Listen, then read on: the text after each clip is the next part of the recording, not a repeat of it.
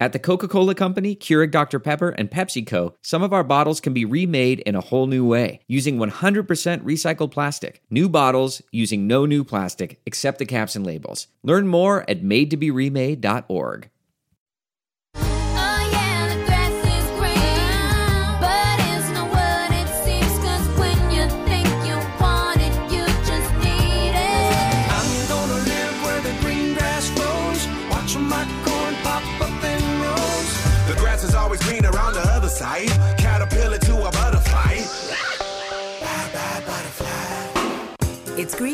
Growing with Ashley Frasca Plants, flowers, trees, and stuff. Brought to you by Pike Nurseries. on 95.5 WSB. Hour number three of Green and Growing starts now. Really glad all of you are here this morning and listening to the show. I'm getting some tremendous feedback, and I appreciate all of you very, very much. Good morning to Cindy and Tanya who are listening, and also Barbara. I know she and Ed are down there listening. Good morning, guys. And Joseph as well. So you can uh, be a part of the show when you call 404 872 0750. And uh, so many calls.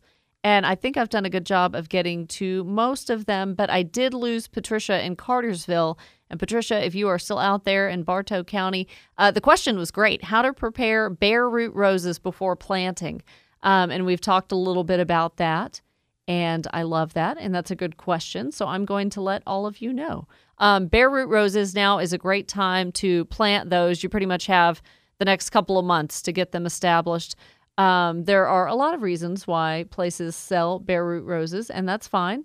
Uh, and don't be intimidated by it. But she was asking if, you know, maybe do you put the roots in water before? Um, and generally, yeah, sure. To rehydrate them, that's not a bad idea. If you're able to soak those roots for maybe just two hours. I mean, not not long at all. Um, but that could be a possibility. And then let's not overthink planting them in the hole. Uh, make sure you're digging the hole and planting these roses that you paid good money for in the right spot, right? They they need the right amount of sunlight and all of that to really be successful. So make sure following the label, you're planting them in a good spot.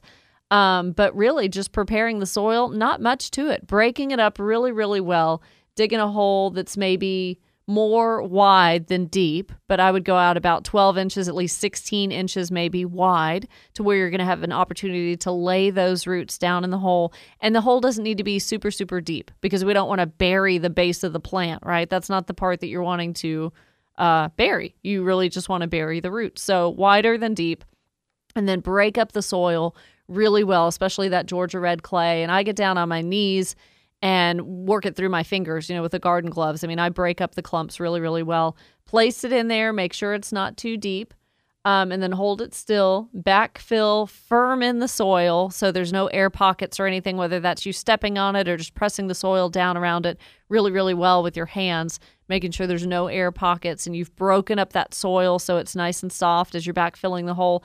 Again, I don't recommend putting fertilizer in the hole. I just don't think it's necessary.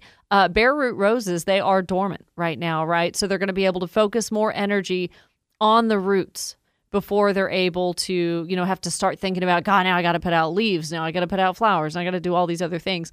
And I think uh, a fertilizer is probably just going to accelerate the process and jumpstart it a little bit but there's nothing you need to do or any way you need to interfere with how the roots become established. They're going to do it on their own. They're going to do it with the right soil temperature, with the right amount of moisture, with the right air temperature. So you can certainly just feel free to just introduce them to the dirt and and you know the area in your landscape and they're going to be just fine. So that's pretty much the long and short of it, uh, Patricia. Just simply uh, planting bare root roses, and we can certainly talk to Allison Smith at Pike Nursery about that here in the next half hour or so. And we did have them on the show talking about roses a couple of weeks ago. Um, but I wouldn't be intimidated by bare root any more than I would be, you know, buying a containerized uh, rose. We just don't want to overthink it. Okay, so as promised, I did want you to hear from Norm Mitleider, our friend, uh, certified aesthetic pruner. Had a good conversation with him, and this is just a snippet of our conversation from a week or two ago. I'm losing track of the entire month. Like I don't know what was on the show last Saturday versus the Saturday before. Um, it just all runs together, and then I start prepping as soon as Monday. Like the show's over on Saturday, and I spend the week prepping for the next show and it just kind of all runs together. But nevertheless, we had a great conversation. I had some very uh, basic pruning questions. And I want you to hear that because a lot of you have reached out on the Facebook page. Like Ian, he said he's ready to prune his David Austin roses and fruit trees. And Lisa's going to be knocking back salvia and butterfly bushes. Uh, Gary and I both doing the Rose of Sharon in our landscape. It's just bare, twiggy, has been all winter long. I just want you to make sure you're pruning the right thing at the right time and with very sharp, good, sterile pruning shears. So here's the advice from Norm. Obviously, one is to maintain the tree in its designated space because some of the trees are going to develop into large trees when they really only wanted maybe a medium sized tree. If you tackle it early, you're able to keep a tree that wants to be 20, 30 feet tall, maybe 15 feet tall, and still look like a Japanese maple rather than a crepe myrtle. So if it is a large upright maple, then it's going to grow that way and it wants to be that size. But if you are reducing something for size, a good rule of thumb is really only to take a portion at a time each time you prune. Talk about that. Typically, you only want to take about a quarter, typically, and then maybe a third, but no more than a third because that would put too much stress on the tree. And then if you take too much off, it will also encourage a lot more extensive growth when it does start flushing out. Right now, you could do some of your corrective pruning, going in and cleaning out the dead wood, maybe correcting some crossing branches. But I would try and have that done by the end of February because in March the leaves are starting to come out, so you really don't want to be stressing the tree during that period. Um, you could begin to start trimming the tree again mid April and then prune up until probably the latter part of June. But when you're looking at the branch structure, where do we begin? Unfortunately, sometimes those lower branches are the ones that people want to go after because they're in the driveway and interfering with the vehicle going in and out of the garage or it's next to the walkway. Their initial reaction is to cut it all the way off when in actuality, sometimes all you need to do is maintain that branch, but just shorten it so that it's still there and giving symmetry to the tree, but out of the way of whatever. Um, so by making you know a few cuts, stepping back, seeing what the effect is on what you've done, and then proceeding on is definitely uh, advisable. I would imagine we probably want to keep some of those stronger, bigger branches that have been there a long time. But talk to me about the ones that are smaller, maybe the size or the width of a finger or a pencil or something like that. Are those okay to start cutting and, you know, start small, right? But what you're trying to do is envision the end idea or concept that you have for the tree, the look of the tree. And sometimes there are branches and stems that exist now that in three or four, ten years from now aren't going to be there because you've replaced them with other ones.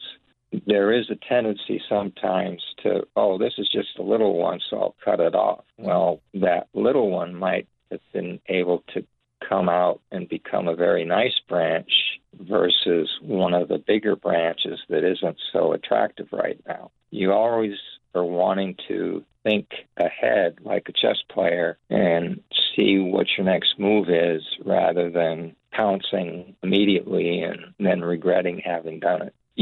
Certainly can thin out some thin ones if you notice that they're not going to achieve any purpose, but sometimes you want to keep some of them so that you always have an option to go to later. I would keep some of those, but you can also thin out some of your larger ones. Depending on what type of tree you have, if it's an upright, I tend to like to have a certain number of main vertical branch structures, Mm-hmm. and then some of the outlying ones, they start to come out horizontal, but then they kind of want to taper and come up. So you want to trim them back to make them more horizontal because once you've got your vertical structure, you want to start developing the horizontal structure. And I'm glad you mentioned thinning some limbs out. Um, a lot of people probably hear that when we talk about pruning. they hear about making a thinning cut versus a heading cut. So before we go in there and start knocking branches back, tell us the difference.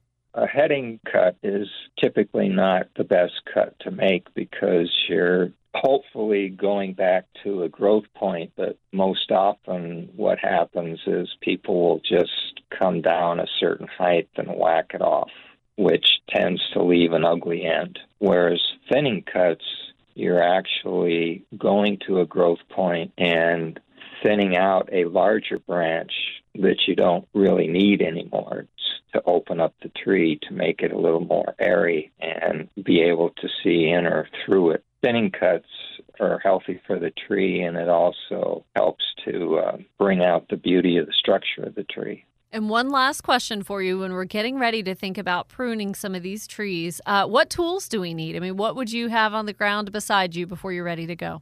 Definitely not a chainsaw. Thank you. All you really need is a, a good handsaw and a good pair of pruners. Um, I would not use loppers. The only reason for loppers is to maybe clean up the debris after branches and been cut, but do not use loppers. They do not make the proper cut on the tree. We're all about making good cuts so the tree can heal. It doesn't matter where you start, it's just a matter of starting and then stepping back and evaluating the tree and the progress that you're making.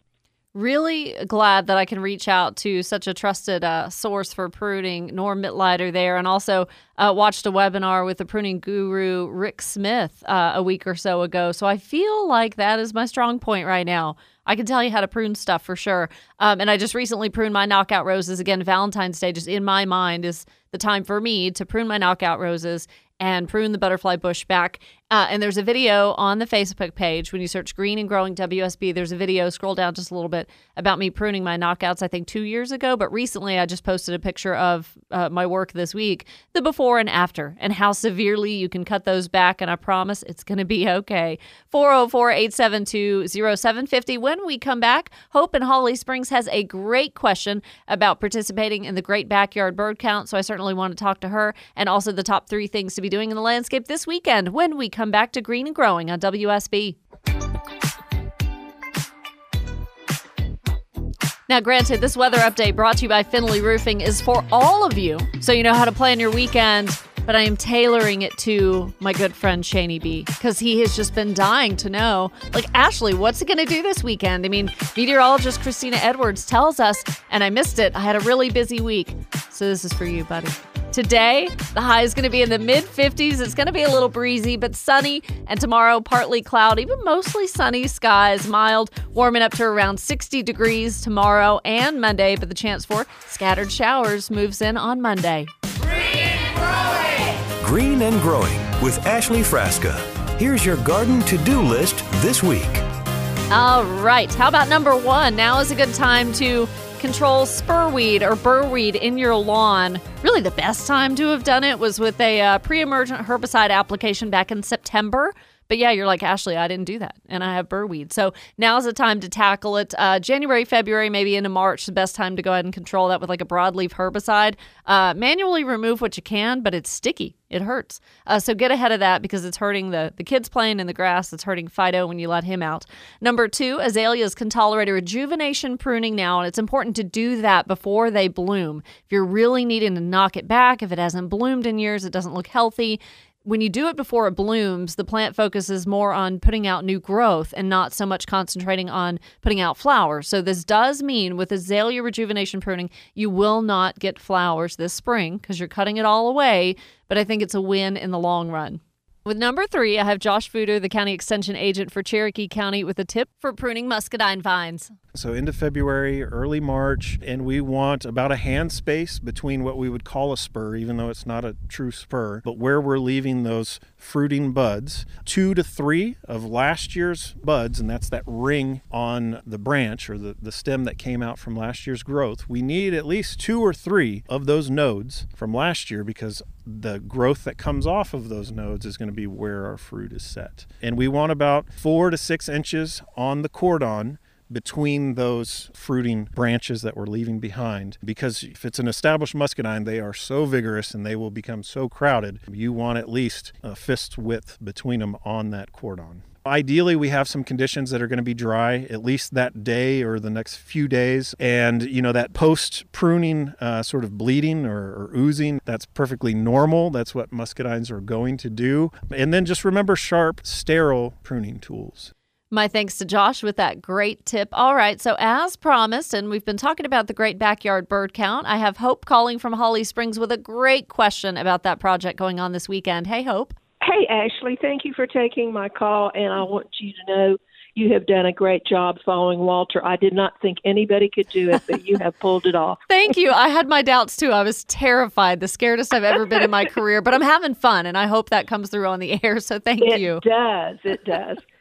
Uh, but uh, I'm older. In fact, I've been listening to this show since before Walter, when it was uh, Kathy Yeah. somebody. But any rate, um, so I'm not a computer uh, whiz. I'm more of a computer nitwit, and I had trouble last. It used to be inputting the the bird lit, the great the count. You know, was Yeah. easy, and it's for me last year. It was pretty complicated. What is the easiest way to get my bird list into the count? I I don't have trouble identifying the birds. I just have trouble with the technology. Understood. and you know, I encourage folks, um, Hope, first of all, to make it less complicated and so you can be more focused on what you're seeing. I am old school too. I like a pen and paper. Okay. So I like that pad. I write down cardinal, then I start doing tally marks, how many I see, bluebird. I may go ahead and write the birds out knowing what I'm going to see. I know the same birds that come to the feeder. So I'm going to go ahead and just have that column with the bird names and then do tally marks to be able to count how many I see. When we come back, I will tell you three simple ways to do the Great Backyard Bird Count and submit your entries. So I want you to stay tuned. Of course, we got to take a break for an update on the news. There's a lot of big international news going on. Y'all need uh, Michelle for the update on that, traffic and weather. When we come back, Pike Nursery with spring blooming trees and shrubs and participating in the Great Backyard Bird Count on WSB.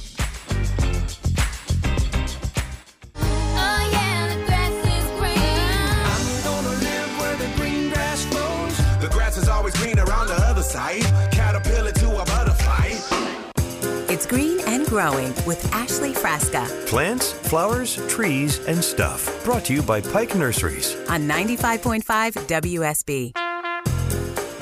One of my favorite parts of the show comes up at 8:30 every Saturday morning. So I have a lot of favorite parts actually. Some of the interviews I do and the experts I get to talk to, uh, the top three things to do in the landscape. Try to do that once, twice an hour, and just kind of remind you, like gently tap you, hey, I don't want you to be overwhelmed, but you got some time outside. Three simple things. If you get nothing else accomplished and you kind of chisel away do one or two or three of the things every weekend, lo and behold, it'll make such a difference in your landscape. But yeah, this time of the show, we bring on the generous folks, the great managers of Pike Nursery locations throughout Metro Atlanta, and they share some garden knowledge with us. So I've got with me Allison Smith. She is the manager of the East Cobb store. Hey there, Allison. Good morning, friend. Good morning. How are you? Very good and very appreciative of your help. I'm sitting here texting Allison, or I may text Brittany or Charles off the air and be like, hey, I had a listener ask about where to find this plant or that plant or the other plant. Do y'all have it? And you give me an answer straight away. And I get back with the listener, like on the Facebook page or an email, and I'm like, yep, Pike's got it. Head that way. And they're so grateful. So thank you for that. of course, we love making people's yards beautiful and finding what they need and want, always. Well, and your inventory is fantastic year round, but this time of the year has got to be one of y'all's favorites aside from, you know, Christmas. I mean, this is really like truly the spring inventory of all of the color, all of the varieties of everything the plants, flowers, trees, shrubs, everything that anybody could ever want. We get so excited. We have spring fever way early, much earlier than anyone but other other than our gardeners. Uh, we get so excited to fill our greenhouse and and prepare. And now is is really a great time to start planting. And I know we're going to talk about that and what we can do today. Absolutely. I mean, folks are so hesitant sometimes in the winter time, And maybe if they've moved from up north, you know, they realize, hey, when the ground's frozen, of course I can't plant anything, nor should I be. But here we enjoy a lot more mild climate. And so it's very rare that the ground freezes. It would have to be a hard freeze for a number of days to really impact the soil temperature in that way. So we always say that wintertime is the best time to plant because the roots have a chance to get to know their new environment and they're not stressed out with the summer heat. And then when spring comes on, it's kind of a gradual warm up in the soil temperature and the air temperature, and the plant is able to, you know, start putting out new growth and all of that, albeit not under stressful conditions. So that's why we're talking about uh, installing things that will be blooming very soon that will reward you a spring color. And you know, gardeners want instant gratification, Allison. So we want to plant it. We want to see the flowers right now. That's right. So this is a good time to exactly right. yeah, good time to plant. So let's talk about if we walk into Pike Nursery, stuff that's in bloom right now, and it's okay that it's got flowers on it in the nursery, and I carry it home. I'm going to pop it right in the ground, and it's still going to be happy. Absolutely. Well, one that most everyone's familiar with are the camellias. Now, we know we've got Sasanqua camellias around Christmas time, but the Japanese camellias, the Camellia japonica, are all budded up and blooming right now, and they're gorgeous. We've got creamy and bright whites, um, really beautiful coral. Coral Delight's one of my favorites. Um, pinks, bright reds, rose colored. They're just gorgeous. And the ones we've got all around our store not only are in bloom, but are abundantly filled with with buds that are about to explode. Um, I know we've talked about that a lot, so I want to mention a few others that people may not be as familiar with. Yeah. Carolina jessamine. I have a that. I love it. Yeah, right. I love it. It grows voluminously, beautiful, fragrant yellow flowers. It will even do well in partial sun. So it won't have as many flowers as quickly, but if you've got an area where you just want something bright and maybe you don't have full, full sun, Carolina Jessamine's a good option there. Um, one of our fan favorites that people start asking about in December is Winter Daphne.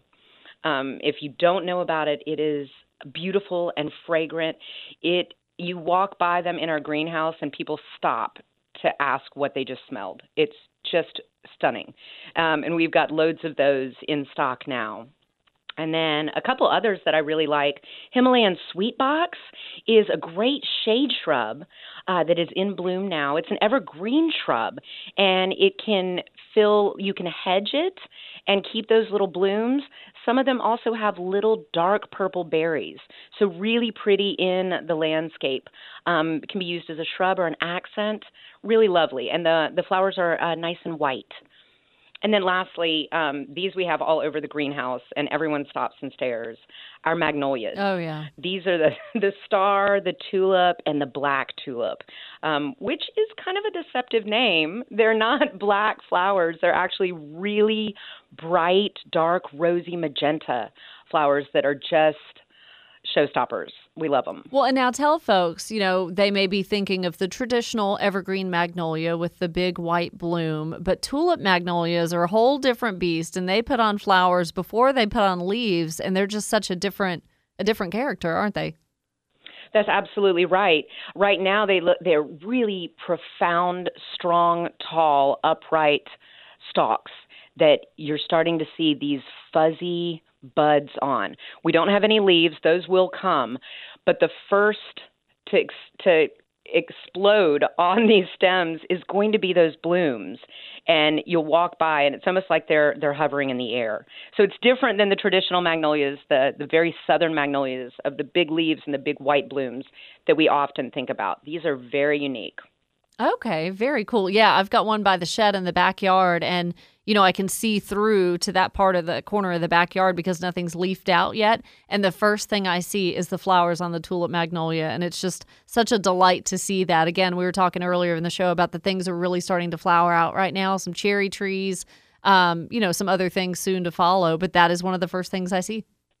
yeah Yeah. it's beautiful like i said people walk through the greenhouse we'll have them sitting around and it looks just like this flower hovering in the air from across the greenhouse they're stunning Yeah. Okay. And now, so in anticipation of things that are about to bloom, there's some that maybe, you know, in Pike Nursery right now, they're not full of flowers, but just wait, they will be probably within a month or so. That's right. And and gardeners who have been developing their yards for a while now know to come in and seek those out by name. Um, one of one of the biggest, most interesting for spring is forsythia. And we know it when we see it, when it's in bloom.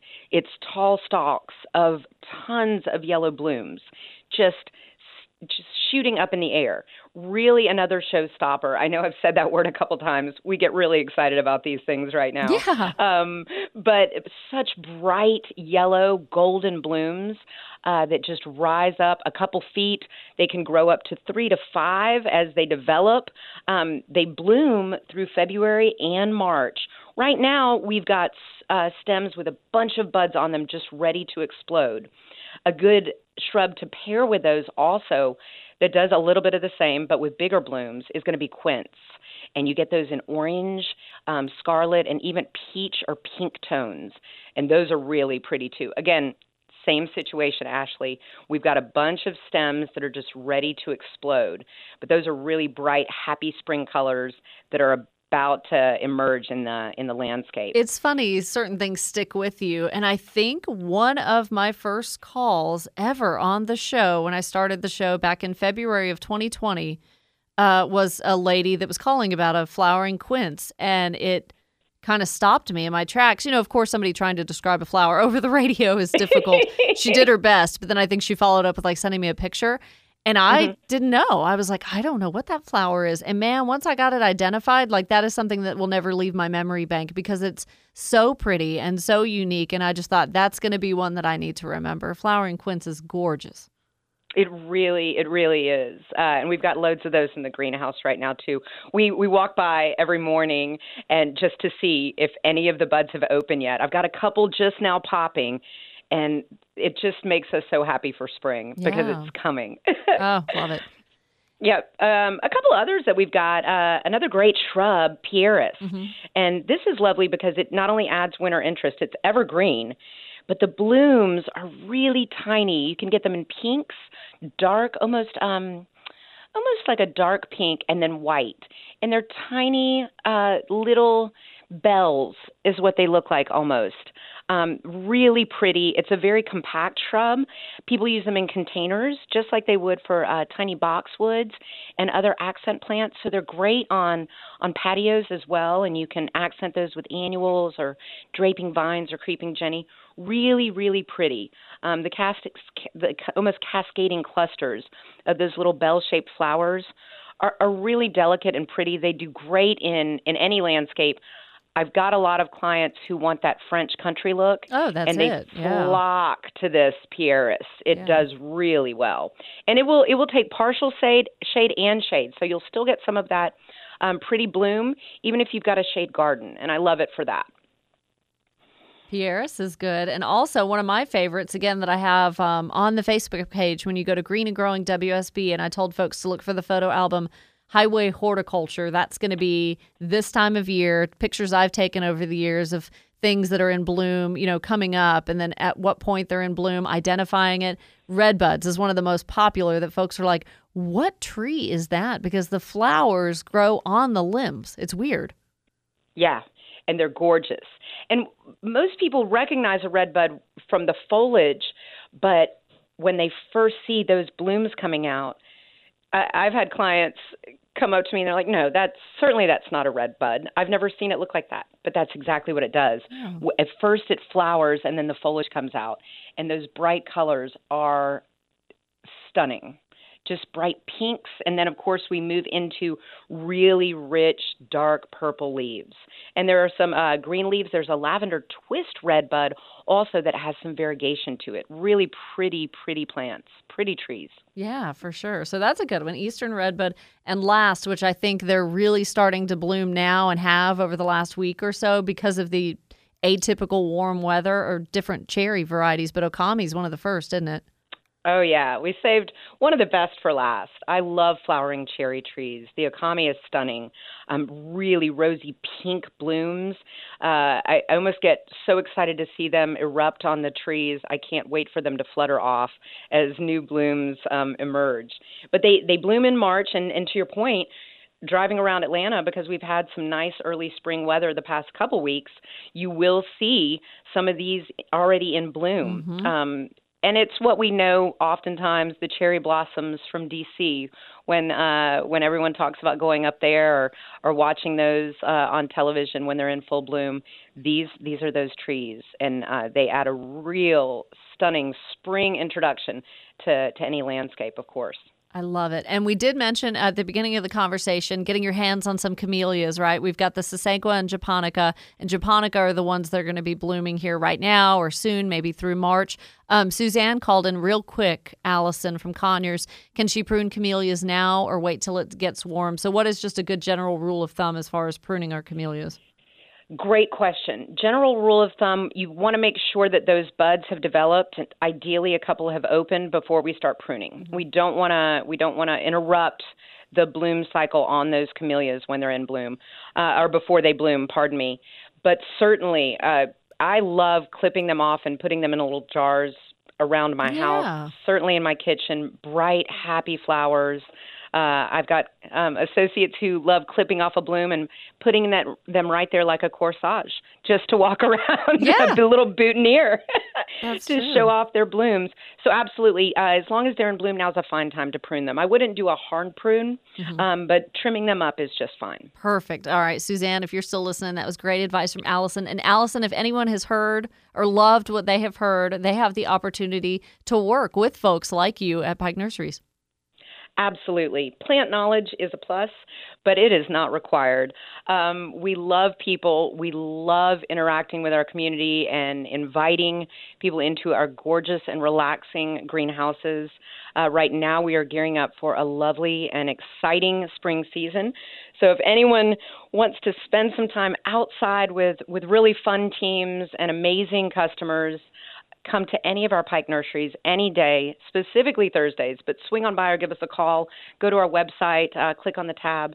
We'd love you to join our teams. We really have a lot of fun here. Uh, for sure. I almost feel like I'm a pseudo adopted employee because all of you are so wonderful. So, pikenursery.com is how you can get a job at Pike Nursery, find out where the locations are, and all about what's in stock, landscape design. Classes are slowly coming back. So, Allison Smith, thank you so much for joining us this morning. Always appreciate your passion and enthusiasm. What a fun topic today. Absolutely, and we will happily adopt you as a Pike employee. you. You're the best. Thank you. I'll talk to you soon, okay? All right. Have a great day, Ashley. You too. Thank you so much for your time, Allison and Suzanne, for the great question about pruning camellias. It's one of those things. Wait till after it's blooming, and then you're able to prune. So if it was Sasanqua, those are done now. Those started as early as October. Japonica, I wouldn't do a whole lot with now, but yeah, when they're done blooming, go at it. All right. When we come back, some final thoughts and things going on around town. You don't want to miss it. Green and Growing on WSB.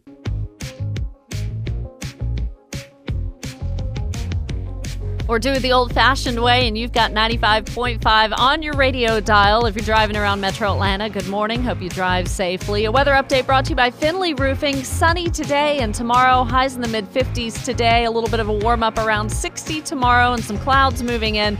Chance for scattered showers as we roll into Monday. So, Hope from Holly Springs had a great question about participating in the Great Backyard Bird Count, okay? And I want you to go to birdcount.org. That is the website, birdcount.org, to help you get started. 15 minutes this weekend at any point of you sitting, watching birds, identifying what you see, how many of them you see in one area in 15 minutes. And there's three different ways to participate. When you go onto birdcount.org, you'll see this. You can use that Merlin bird ID that we're talking about. You download it for free from your app store. Merlin is M E R L I N. Merlin Bird ID, so you can count them through that if you want that app on your phone. And that'll also have tools to help you identify the birds, whether by sound or color, how they look. Uh, eBird Mobile, that's another app, but it's all kind of the same thing. eBird Mobile. And Hope's question was why I don't want to do it on my phone. I want to do it on my laptop or my desktop. So when you want to go to eBird on the computer, there's a link right there so you can certainly follow that. But again, get to all of this by going to birdcount.org. I can't wait for all of you to participate. And hey, the Dahlia Society of Georgia meets today. I'm getting ready to go hang out with the folks of the North Georgia Camellia Society. Their exhibition at the Atlanta Botanical Gardens from 1 to 5 today. 10 to 5 tomorrow. I hope you have a fantastic weekend. Thanks for participating in the bird count, of course, for being part of the show, and we will do it again together next Saturday. Have a blessed weekend, guys.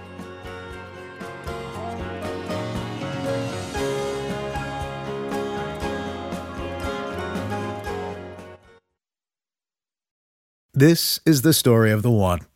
As a maintenance engineer, he hears things differently. To the untrained ear, everything on his shop floor might sound fine, but he can hear gears grinding or a belt slipping.